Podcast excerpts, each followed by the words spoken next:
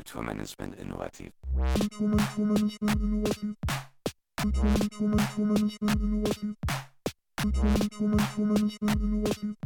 Kulturmanagement innovativ. Herzlich willkommen zu unserem Podcast Kulturmanagement innovativ Kontakt. Ein Projekt der Hamburg Open Online University von und mit Studentinnen des Instituts für Kultur- und Medienmanagement an der Hochschule für Musik und Theater in Hamburg. Mein Name ist Eva Hüster.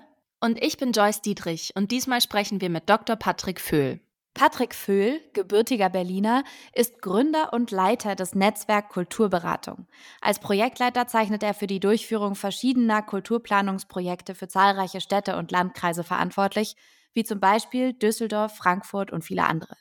Neben seinen Tätigkeiten als Leiter des Netzwerk Kulturberatung übernimmt Dr. Patrick Föhl auch Projektleitungen und Auftragsarbeiten für andere Berater und Institutionen, wie die Kulturexperten Dr. Scheid GmbH oder das Institut für Kulturpolitik der Kulturpolitischen Gesellschaft. In den Bereichen Kulturpolitik und Kulturmanagement hat er zudem zahlreiche Publikationen veröffentlicht.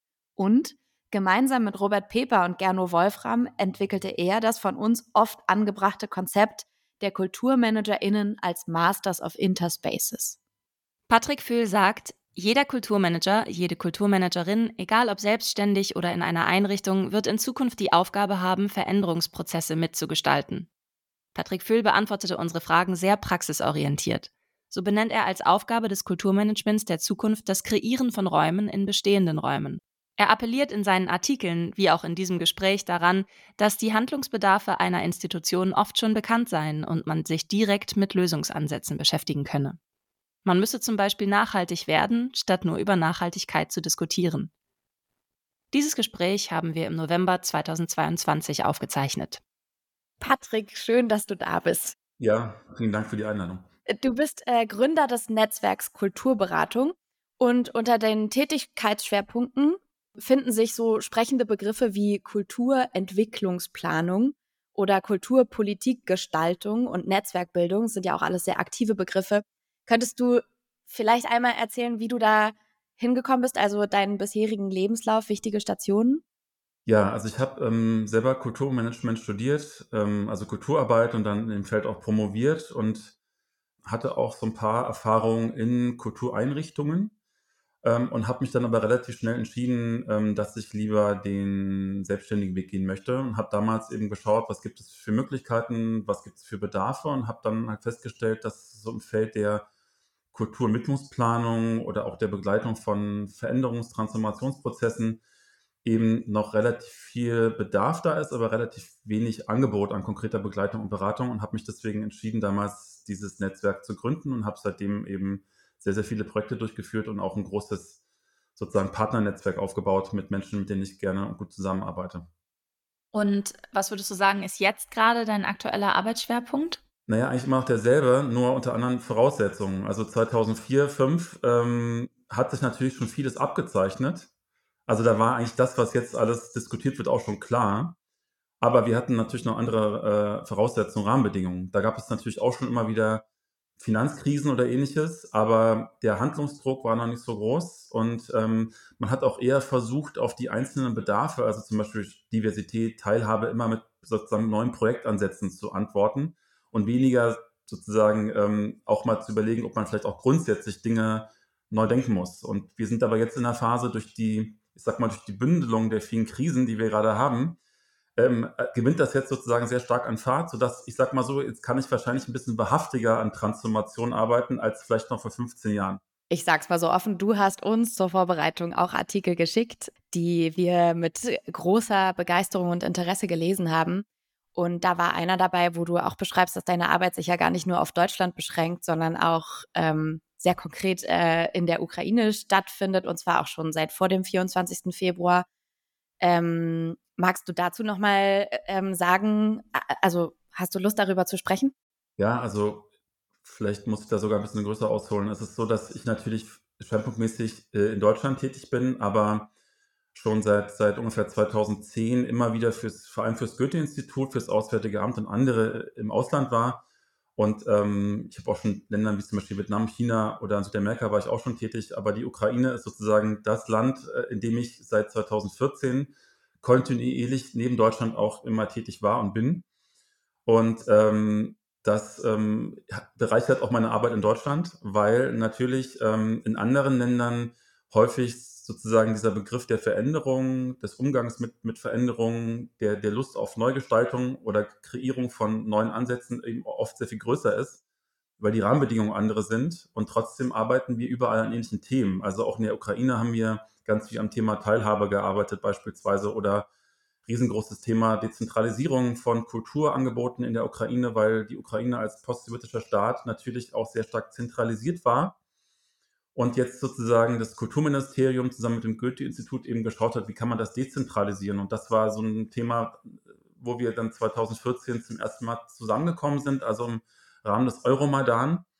Und wir dürfen auch nicht vergessen, sozusagen der Krieg in der Ukraine seit acht Jahren im Gange und nicht erst seit dem 24., aber natürlich seitdem sehr viel expansiver als damals, sodass sozusagen auch diese Frage von Kultur und Konflikt, Kultur und Gesellschaftsentwicklung in der Ukraine ein sehr großes Thema war und wir haben dort ähm, unter anderem mit, mit Kulturschaffenden, Kulturaktivisten und Künstlern eben an diesen Ansätzen der Dezentralisierung gearbeitet, haben dann auch ganz konkret angefangen, in kleinen Mittelstädten Projekte umzusetzen. Also ich war auch sehr viel in der Ukraine unterwegs und habe da sehr viel kennengelernt und vor allem habe ich da sehr viel gelernt, nämlich wie man tatsächlich tagtäglich mit sozusagen immer neuen Anforderungen umgeht und nicht alles so planbar ist oder vermeintlich planbar scheint wie bei uns, und dass man eben sehr spontan auf Veränderungen reagiert, aber sie eben sehr positiv, konstruktiv damit umgeht, weil man eh keine andere Wahl hat und eben dort sehr viel quasi, ähm, ja, also ich konnte da sehr viel mitnehmen, was es bedeutet, sozusagen tagtäglich an, an Transformationsfragen zu arbeiten, zwar im, Positiv, also im Positiven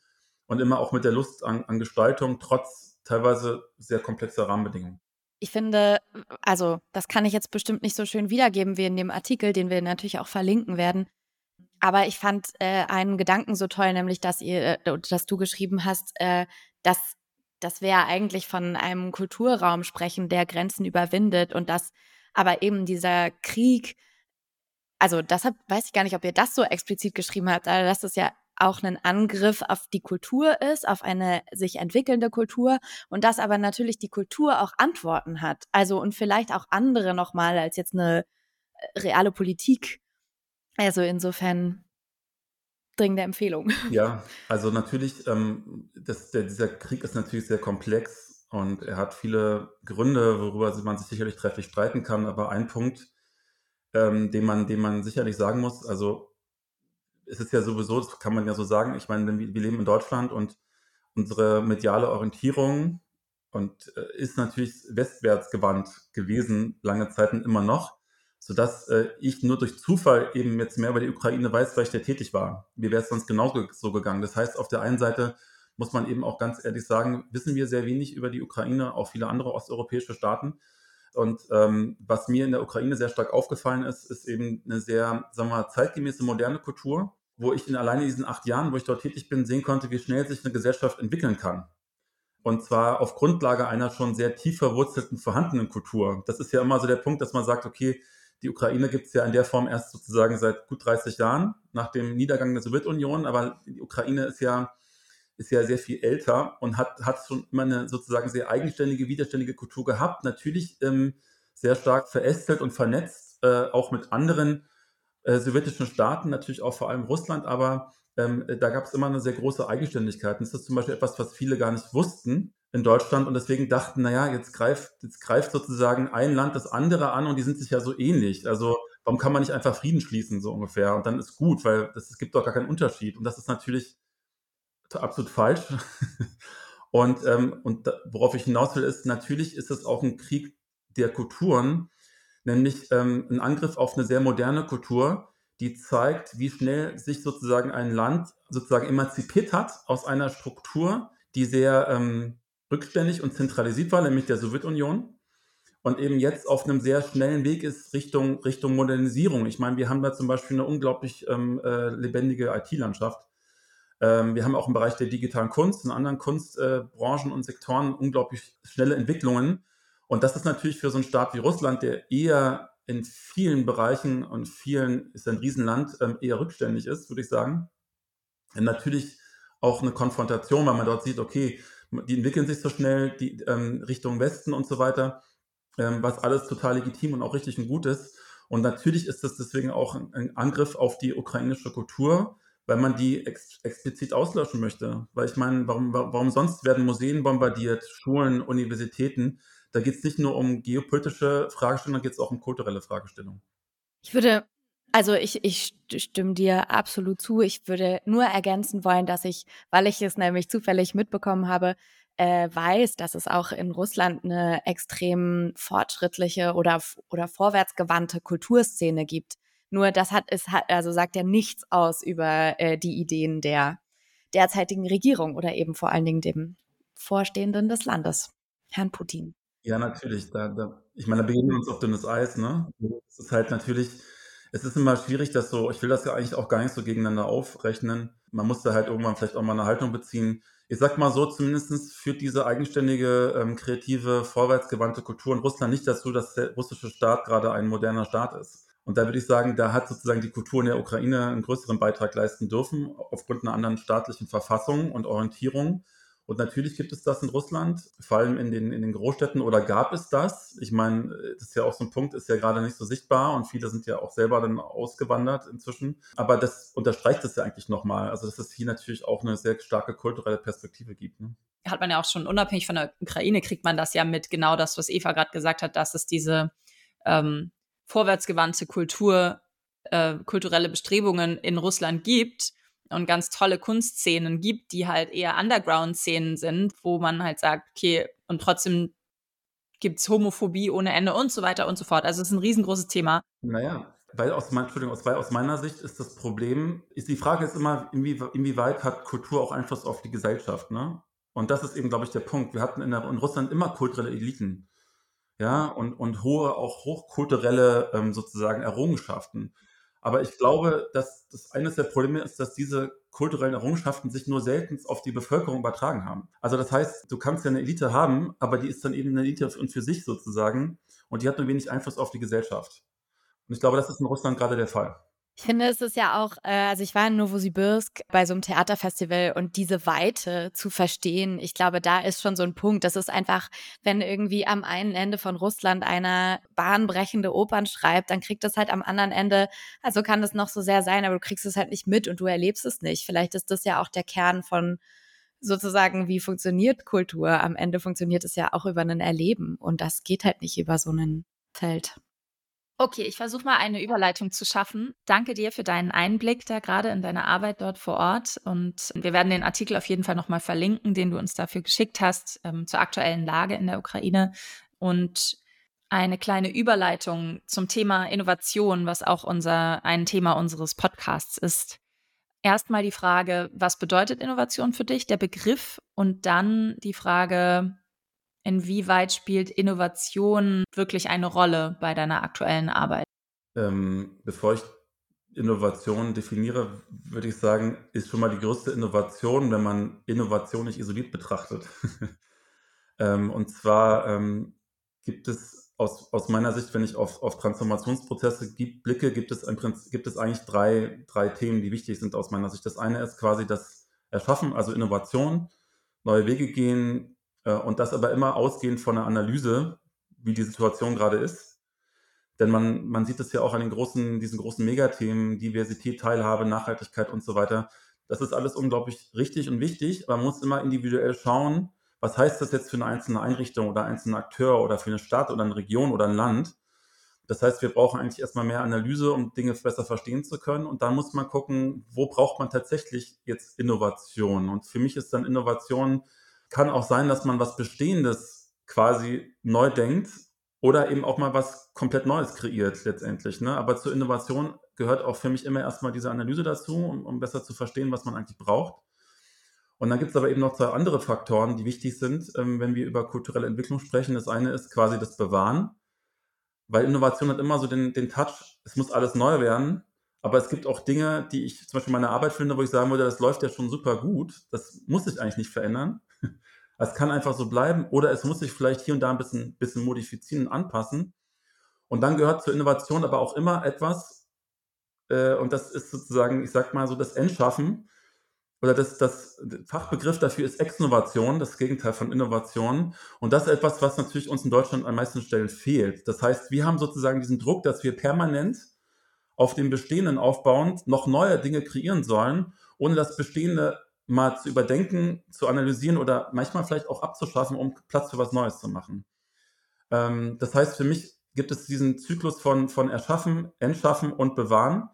Und, und wenn wir über Kulturentwicklung blicken, äh, sprechen, muss man eben genau diese drei Dinge im Auge behalten, aus meiner Sicht. Das heißt, das eine gibt es nicht unter das andere, aber für mich ist Innovation tatsächlich den Mut haben, ähm, auch mal neue Dinge auszuprobieren oder Dinge, die andere schon gut gemacht haben, auch mal einfach zu übernehmen. Innovation fängt bei mir da, für mich da an, dass man erstmal offen über die Dinge spricht und auch zum Beispiel Dinge eingesteht, dass irgendwas nicht gut funktioniert oder dass man merkt, okay, hier gibt es einen Mangel oder da stößt man an die eigenen Grenzen, weil dann schafft man auch Raum für, für Diskurs und auch für, für die Entwicklung neuer Ansätze.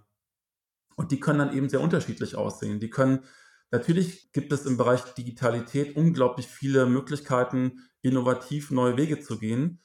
Aber es kann auch eine totale Überforderung sein. Also hat, was ich damit sagen will, ist, Innovation ist so ein riesengroßes Wort, was auch sehr erschlagend wirken kann weil ich glaube, dass ähm, man eben sehr individuell gucken muss, was Innovation für eine Einrichtung oder einen Akteur bedeuten kann und wie weitreichend die eigentlich sein kann. Und ähm, so gesehen ähm, äh, fängt, wie gesagt, Innovation für mich da an, dass man erstmal ganz offen, analytisch oder zumindest offen, ohne große Ängste auf die, auf die aktuelle Situation blickt und offen über, über seine Herausforderungen, seine Wünsche, Visionen, Ideen spricht, um dann zu gucken, was lässt sich denn in dem Rahmen, den man hat, machen.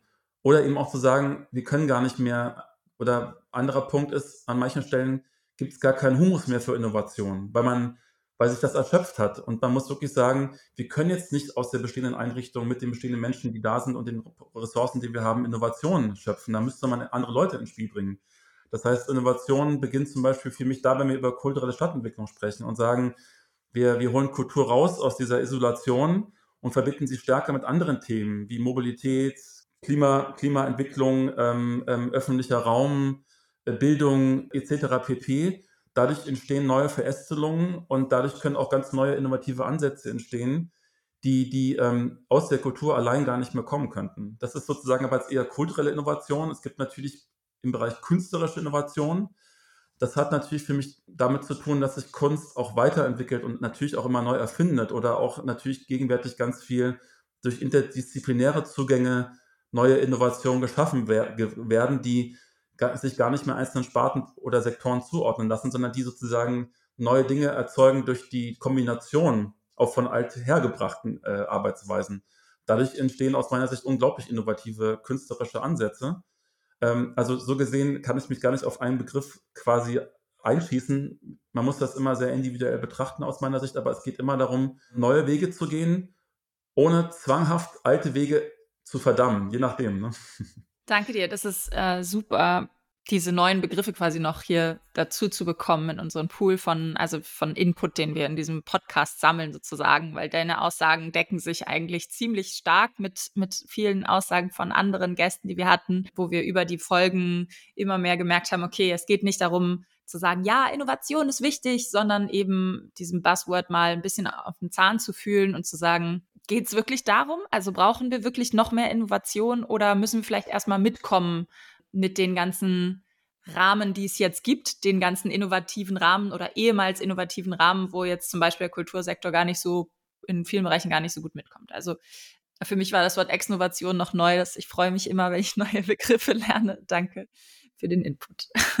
Für uns ist dieser, wir tragen schon sehr lange einen Gedanken mit rum, den du mitgeprägt hast, und zwar den der KulturmanagerInnen als Masters of Interspaces. Und ich finde, das knüpft ja auch genau da an, wo du gerade schon drüber gesprochen hast, nämlich über diese Schnittstellen und über die ja, Kooperationen, über dieses Verständnis davon, dass eigentlich ja aus so neuen Verbindungen auch Neues entstehen kann.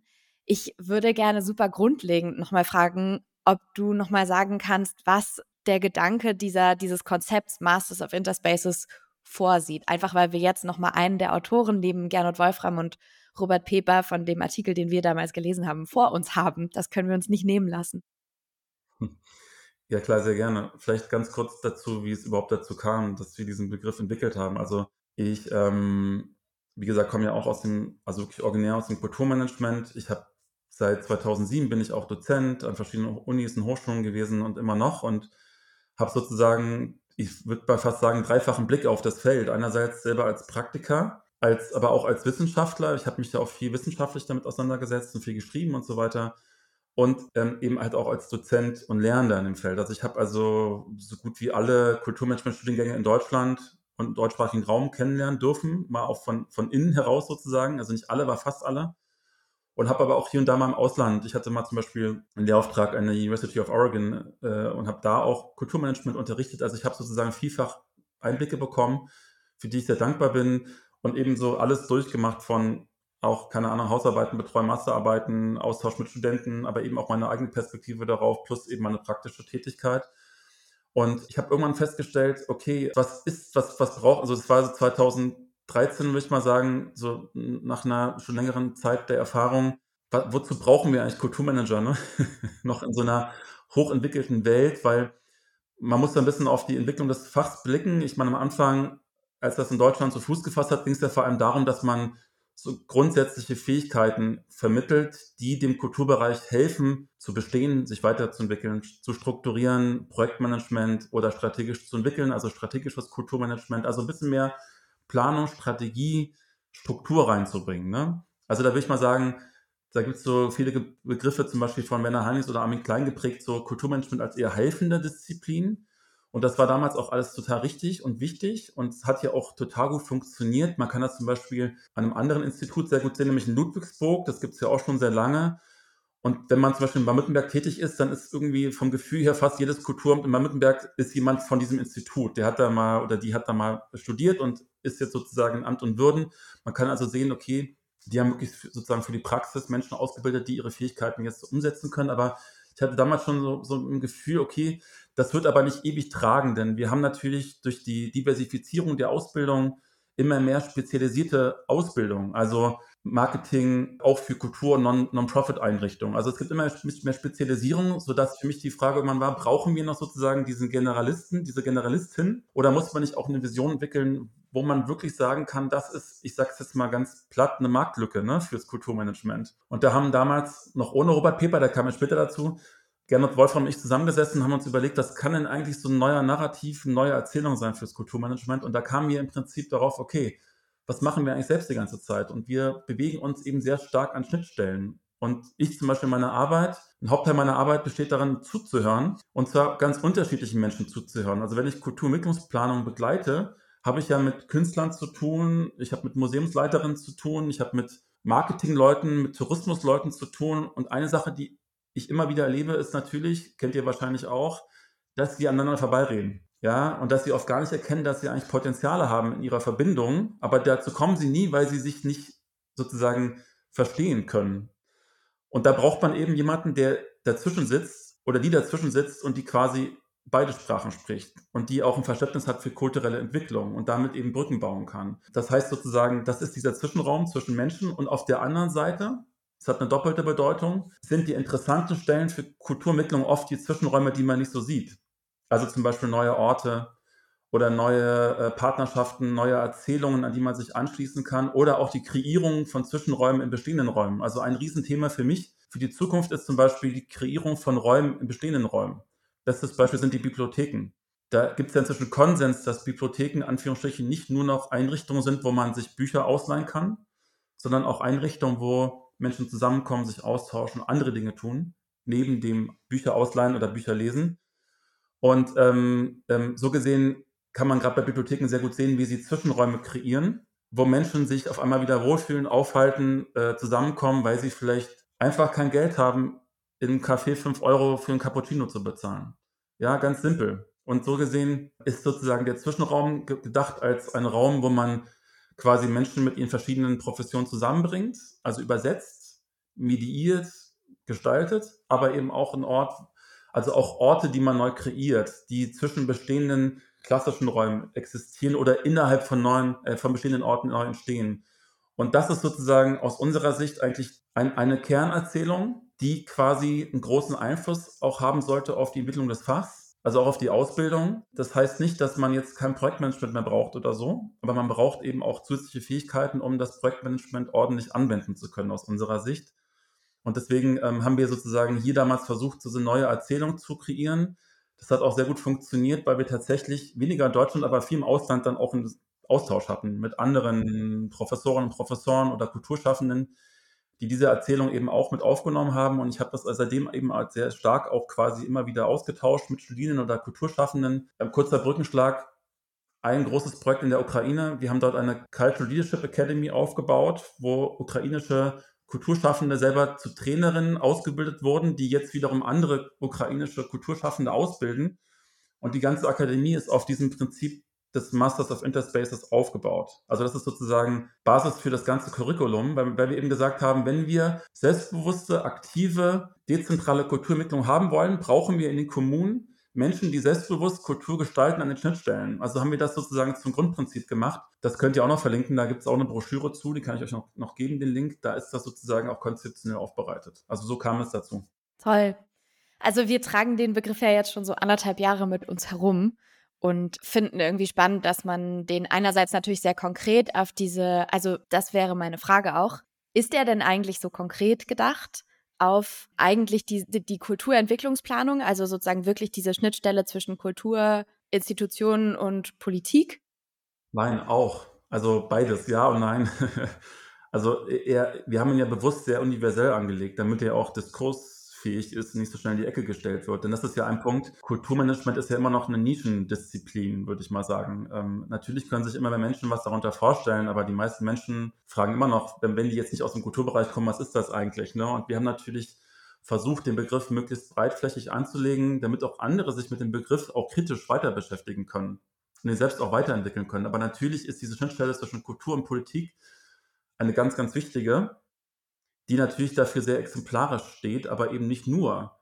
Also ähm, wenn man sich mal vorstellt, wenn wir jetzt sagen, Kulturentwicklung besteht vor allem auch aus, aus der Kombination von, von Dingen, die schon existieren und durch den sozusagen das Zusammenbringen etwas Neues entsteht, dann kann ein, eine Meisterin Kulturmanagement äh, der Zwischenräume auch jemand sein, der vielleicht ähm, oder die vielleicht eigentlich im Tourismusmanagement tätig ist, die aber eine kulturelle Affinität hat und äh, das habe ich auch schon oft kennengelernt, solche Menschen, die sozusagen von dieser Warte aus auch neue Kombinationen erschaffen. Also das, das geht sozusagen über das Kulturmanagement hinaus, ist aber natürlich im Kern für das Fach gedacht. Also, aber es ist sozusagen anschlussfähig, weil es spiegelt ja auch eine Realität wieder in der Gesellschaft, die wir überall haben. Also wenn man mal guckt, in, in, Städten und Kommunen entstehen unglaublich viele Schnittstellen zurzeit. Und zwar nicht nur im Kulturmanagement, sondern auch in anderen Bereichen. Denn es verflüssigt sich ja alles irgendwie. Das heißt nicht, dass die einzelnen Professionen, also zum Beispiel, keine Ahnung, der Sozialbereich, der Bildungsbereich, der Kulturbereich jetzt irgendwann alles eins werden. Das ist auch nicht gut, weil wir brauchen natürlich auch spezifische Kompetenzen, aber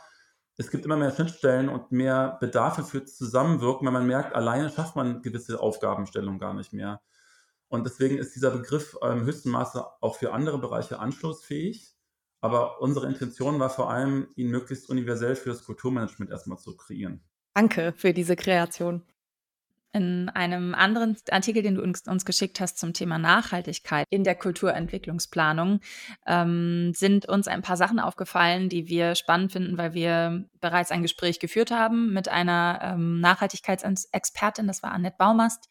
Ähm, und du hast in deinem Artikel betont, dass es immer wieder dieselben großen Kernthemen gibt und das was für uns äh, spannend ist, ist dass der Satz, äh, dass, dass man nicht immer wieder herausfinden muss, dass Nachhaltigkeit wichtig ist und dass man gleich woanders ansetzen kann.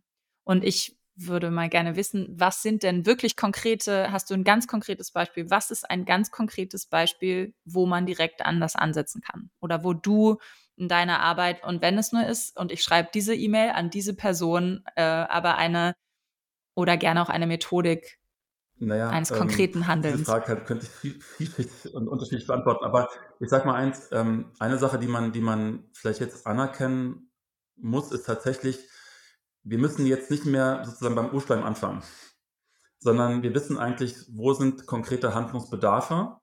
Also jetzt mal auf die Planung bezogen, ich, ich begleite gerade einen äh, Kulturentwicklungsprozess der Stadt Frankfurt am Main. Und da haben wir von Anfang an drei Schwerpunktthemen festgelegt, nämlich kulturelle Teilhabe, Digitalität und freie Szene. Weil das so offensichtlich ist, dass da was gemacht werden muss, dass es jetzt keinen Sinn machen würde, erstmal ein Jahr lang damit zu verbringen, das herauszufinden. Also das heißt, ähm, und das ist ja beim, beim Thema nachhaltige Entwicklung ökologisch gesehen im engeren Sinne ja genau das Gleiche. Wir wissen ja, dass wir das machen müssen. Das heißt, man kann jetzt viel konkreter danach fragen, was heißt das eigentlich jetzt konkret? Und man kann also Planungsprozesse besser zu, zu nutzen, so weit wie es möglich ist, konkret zu werden. Wir haben halt früher viele Planungen gehabt, die haben dann rausgefunden, ja, okay, wir müssen nachhaltiger werden. Und jetzt können wir aber genau da anfangen und sagen, okay, wir nutzen diese Energie der Planung zum Beispiel, äh, die zwei Jahre, um genau das aber dann schon mal zu konkretisieren. Weil sonst verzögert man halt auch immer sehr schnell. Das ist das eine. Äh, und auf der anderen Seite ähm, ist es ja auch so, wenn wir uns so ein bisschen den Horizont öffnen, gibt es ja für alle Themen schon unglaublich viele gute Ansätze überall. Ja, also wir müssen auch nicht immer alles neu erfinden. Und zum Beispiel im Bereich äh, ökologische Nachhaltigkeit gibt es viele Städte, die inzwischen sehr gute exemplarische Wege gegangen sind. Wir müssen also jetzt, also zum Beispiel Stadt Dresden hat in ihrer Kulturplanung verankert, dass alle Einrichtungen in den nächsten fünf Jahren ganz konkrete ähm, Nachhaltigkeitsziele entwickeln müssen mit konkreten Parametern, die man auch messen kann, was das dann heißt. Und die begleiten ihre Einrichtung dabei. Das heißt, das ist ein super guter ähm, Ansatz, wo ich sagen würde, okay, den könnten eigentlich alle deutschen Städte umsetzen. Den müssen sie nicht mehr neu erfinden. Den gibt es schon. Oder ich meine, es gibt jetzt sogar schon, habe ich jetzt gesehen, in Großbritannien gibt es Dis Diskotheken, die inzwischen mit der Körperwärme ihrer, ihrer Gäste letztendlich äh, arbeiten. Ja, die müssen halt, haben einmal 600.000 Euro investiert in so ein System und können jetzt sozusagen ganz anders äh, äh, damit umgehen. Das heißt, es gibt ja viele, viele Ansätze. Und, und jeder muss halt für sich rausfinden, was passt für mich und was funktioniert. Wir müssen nicht alles neu erfinden. Es gibt schon sehr viele Innovationen in dem Bereich wir müssen nur irgendwann mal anerkennen, dass wir jetzt loslegen müssen. Und jetzt ist sozusagen, und das meinte ich auch eingangs, jetzt ist halt die Zeit gekommen, wo alle wissen, okay, jetzt ist, ist der Punkt gekommen, wo wir nicht mehr zurück können. Also ich erinnere mich noch, 2020 gab es viele, die haben gesagt, naja, wir müssen jetzt nur warten, bis Corona vorbei ist und dann machen wir so weiter wie vorher.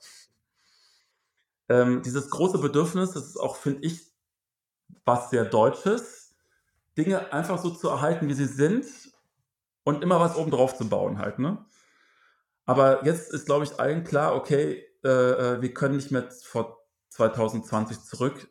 Wir sind in einer neuen Epoche angekommen und wir müssen jetzt ähm, ähm, das einfach auch wahrnehmen. Und ich würde das immer konstruktiv sehen wollen, trotz aller Dramatik und äh, aller ähm, sozusagen schlimmen Fälle in Bezug auf Corona, auch den, den Krieg jetzt und so weiter.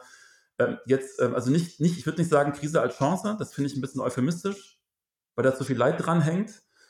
Aber jetzt zu sagen, ähm, äh, wie können wir aus diesen Krisen lernen und wie können wir vielleicht trotzdem diese Krisen jetzt nutzen, um das Gelernte auch anders zu verarbeiten. Ähm, so ist das, ist das gemeint. Und das heißt, wir müssen nicht mehr so viel über Nachhaltigkeit diskutieren, wir müssen jetzt eher nachhaltig werden. Ja, und ähm, das ist vielleicht die Messlatte, über die wir alle irgendwie drüber springen müssen irgendwann. Äh, kann man sich auch ganz individuell fragen, was heißt das für mich persönlich?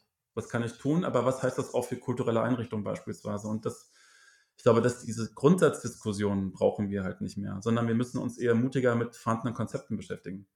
Und noch einmal, äh, weil ja auch wir selbst angehende Kulturmanagerinnen sind ähm, und der Podcast quasi diese, dieses riesengroße Berufsfeld auch so ein bisschen beleuchtet. Ne? Ähm, also jetzt aus deinen Erzählungen von oder deiner Erklärung von dem Begriff Master of Interspaces würde ich jetzt mal ähm, davon ausgehen oder wir davon ausgehen, dass du dich auch als Kulturmanager siehst, oder? Ja, auf jeden Fall. Also ich sehe mich auf ja. jeden Fall als Kulturmanager. Mhm. Also wenn ich jetzt, ähm, sagen wir mal, ich, ich denke jetzt, okay, ich, wenn ich mit meinem Master fertig bin, dann bin ich Kulturmanagerin. Dann wäre ein Weg in die Kulturentwicklungsplanung zu gehen. Ich habe, dieser, dieser Begriff ist riesengroß. Äh, ich habe jetzt von dir gehört, es gibt konkrete äh, Methoden und konkrete Herangehensarten, aber trotzdem wie arbeitest du konkret, wenn ich das jetzt einmal so hands-on fragen darf? Also so im Sinne von, ähm, bist du derjenige, der Ideen und Konzepte entwickelt und dahingehend Förderanträge stellt äh, und dann in den Kontakt tritt zur Politik? Oder was ist deine konkrete Arbeit alles? Ja, naja, also vielleicht sollte man eher sagen, gut, meine, sagen wir mal, meine, meine Biografie ist sehr individuell und ich mache sehr viele unterschiedliche Dinge ich wurde zum Beispiel neulich gefragt, wie ich das alles mal unter einen Hut kriege letztendlich. Ähm, das hat damit zu tun, ich mache das schon sehr lange und, und, ich kann für mich selber Verbindungen herstellen. Aber ähm, jetzt mal zurück zu dem Thema, diesem schwierigen Begriff Kulturentwicklungsplanung. Also ich würde jetzt sagen, nicht sagen, jeder Kulturmanager, jede Kulturmanagerin kann anschließend Kulturentwicklungsplanung machen im engeren Sinne, weil dazu ist das Feld dann auch wieder zu klein. Aber was ich, ich würde es vielleicht ein bisschen anders begreifen. Ich glaube, jeder Kulturmanager, jede Kulturmanagerin, egal ob selbstständig oder in einer Einrichtung, wird zukünftig die Aufgabe haben, ähm, Veränderungsprozesse mitzugestalten. Und dafür braucht man verschiedene Kompetenzen aus meiner Sicht. Das eine ist sozusagen die, die analytische Kompetenz, also in der Lage zu sein, viel Wissen zu verarbeiten oder viel Material zu verarbeiten. Denn was ich oft feststelle, ist, in vielen Städten gibt es schon Konzepte, die gab es schon vor 30 Jahren, die wurden noch nicht umgesetzt. Also ich muss wissen, wo finde ich Informationen und ich muss in der Lage sein, Informationen kritisch zu analysieren und daraus Grundlagen für einen Diskurs zu schaffen, wo es hingehen könnte. Und da gibt es dann natürlich viele Methoden.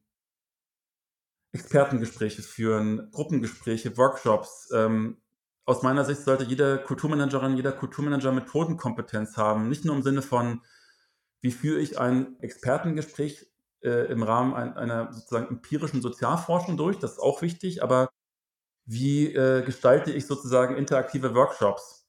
Ja, wie komme ich weg aus den klassischen Situationen von Frontalbestuhlung? Ja, wie schaffe ich äh, eine Arena, wo alle Menschen was sagen können?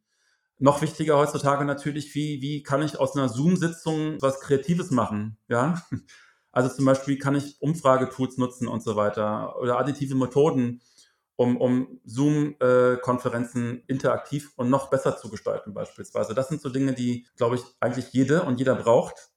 Und zwar egal, ob du in einer Einrichtung tätig bist oder ähm, selbstständig. Und ähm, so gesehen ist Kulturentwicklungsplanung vielleicht auch nur ein Stellvertreterthema.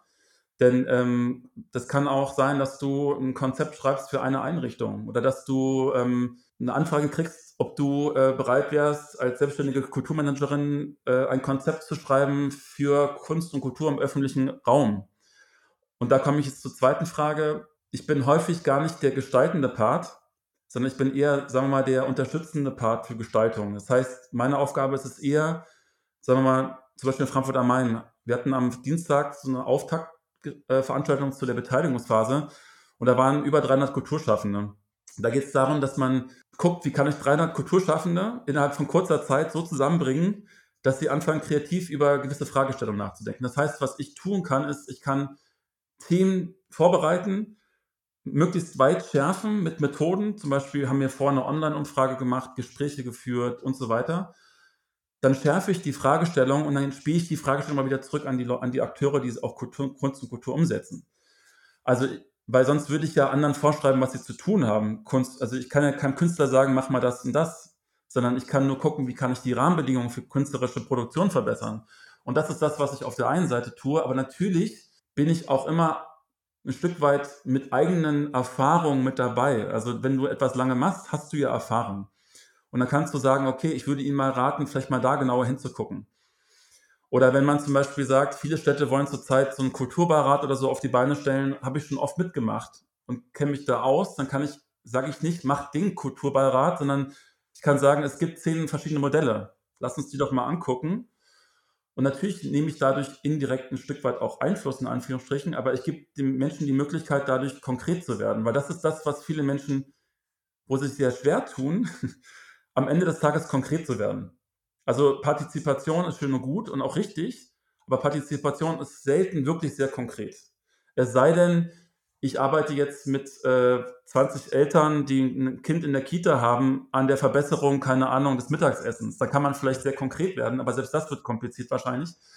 Ähm, aber das heißt, ähm, ich gestalte nur bedingt, aber ich helfe Menschen, konkret zu werden für die Gestaltung von Dingen sozusagen. Also gestalte ich quasi teilweise mit, aber dafür muss ich natürlich ermächtigt werden.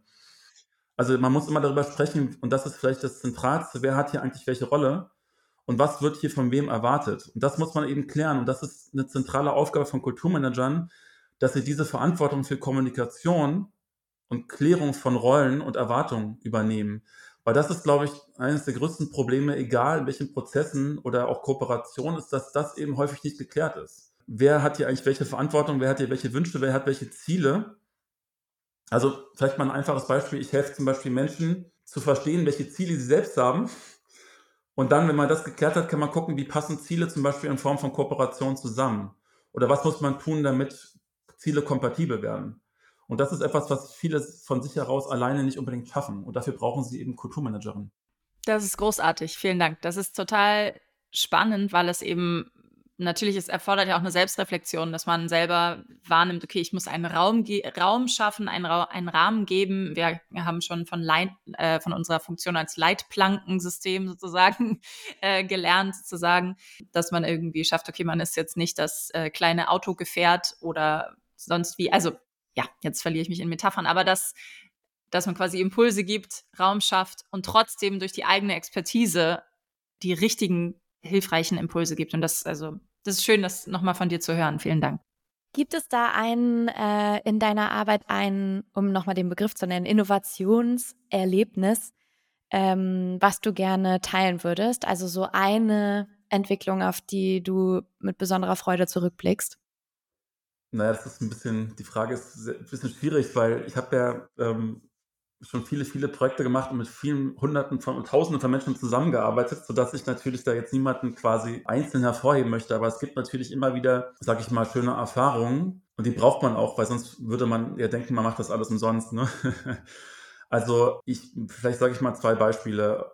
Ich tue sie ein bisschen verallgemeinern, damit ich, wie gesagt, niemanden bevorzuge, aber ich habe zum Beispiel ähm, bei meinen ganzen Tätigkeiten fürs Goethe-Institut im Ausland häufig die Erfahrung gemacht, dass man ähm, in zwei, drei Tagen zum Beispiel in Workshops unglaublich viel klären und erreichen kann durch einfache Fragestellungen. Ich habe zum Beispiel irgendwann begriffen, es macht nicht immer Sinn, zum Beispiel ähm, formal Dinge abzufragen. Also was sind die Stärken und Schwächen Ihrer Einrichtung zum Beispiel, sondern eher emotionalisiert zu fragen, was macht dich glücklich, wenn du an deine Einrichtung denkst, was macht dich eigentlich traurig? Und wenn man die Frage, es ist eigentlich die gleiche Frage, nur anders gestellt, ähm, erlebt man unglaubliche Überraschungen, dass durch die emotionalisierte Fragestellung die Menschen auf einmal ganz andere Antworten geben, als sie das machen würden, wenn man sie formalisiert, kulturmanagerial im engeren Sinne fragen würde. Da habe ich zum Beispiel unglaublich viele tolle und gute Erfahrungen gemacht. Und auch so diese Frage, ich wurde ganz oft positiv überrascht. Zum Beispiel habe ich mal in China äh, mit einer Theater Theaterakademie einen Workshop gemacht, wo wir quasi von staatlicher Seite sogar ein Stück weit überwacht wurden, was wir da machen. Und dann habe hab ich auch die Frage gestellt, was ist eigentlich sozusagen eure wie würdet ihr eure Rolle als Theater- oder Kulturmanagerin beschreiben? Ja, in Bezug auf diesen Meister, Meisterin der Zwischenräume. Und das, da waren zum Beispiel 90 Prozent wollten gestalten. Ja, die wollten selber was gestalten in der Gesellschaft, was mich damals total überrascht hat, weil es sozusagen meine eigenen Vorurteile quasi äh, widerlegt hat. Ähm, weil ich dachte, okay, ähm, ich bin jetzt in China und wahrscheinlich werden viele eher sozusagen eher etwas Dienendes machen wollen. Ich war total positiv überrascht, dass eigentlich so viele gesagt haben, nee, wir wollen eigentlich selbst was kreieren, wir wollen Dinge ganz neu machen. Also das sind sozusagen meine kleinen Erfolgserlebnisse, dass man mit, mit gewissen Fragestellungen unglaublich viel erreichen kann, weil man dadurch Diskurse anregt, die sonst aber nicht geführt würden. Und ein zweites Beispiel, und das ist was Konkretes, was mich sehr glücklich gemacht hat. Äh, ich habe mal eine Kulturmittlungsplanung begleitet für die Stadt Düsseldorf. Und wenn man Kulturmittlungsplanung betreibt, wird man heutzutage sehr viel feststellen, ähm, die großen Themen sind super wichtig, aber es fehlt häufig an den Grundlagen, dass diese Themen auch richtig umgesetzt werden können. Das heißt, man muss sich eigentlich sehr viel mit Grund, Grundstrukturen beschäftigen. Also zum Beispiel ähm, braucht es sehr viel ermöglichende Strukturen, damit zum Beispiel so ein Thema wie Kultur und Teilhabe funktioniert, weil das heißt, es muss sich jemand drum kümmern und Verbindungen herstellen. Und das sind oft die Kulturämter in Deutschland, die da eigentlich das Potenzial haben. Und auf Grundlage einer ähm, Kulturplanung in Düsseldorf hat sich damals im Kulturamt eine neue Abteilung gegründet und die nennt sich kulturelle Entwicklung.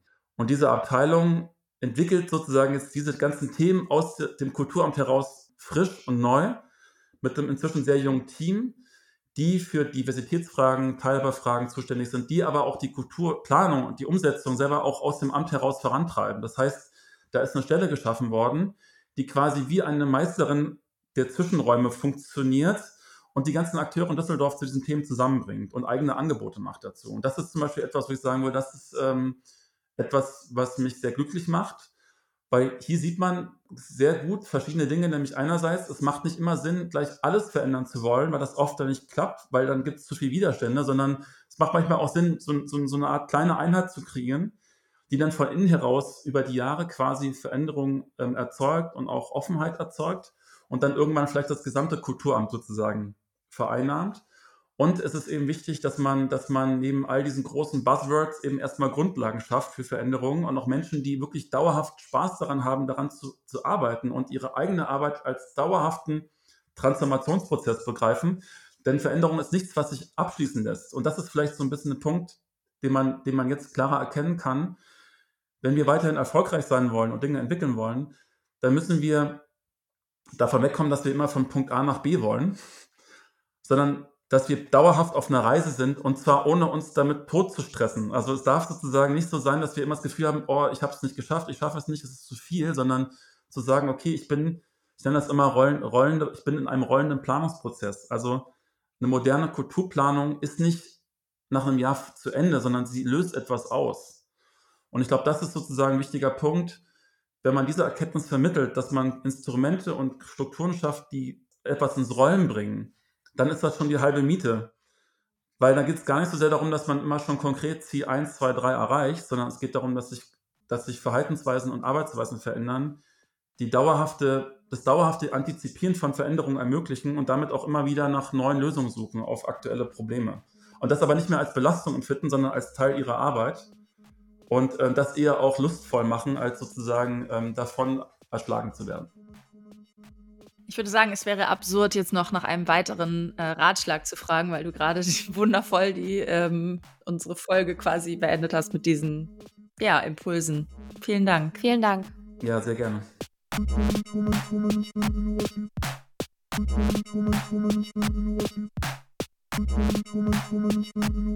Kulturmanagement innovativ.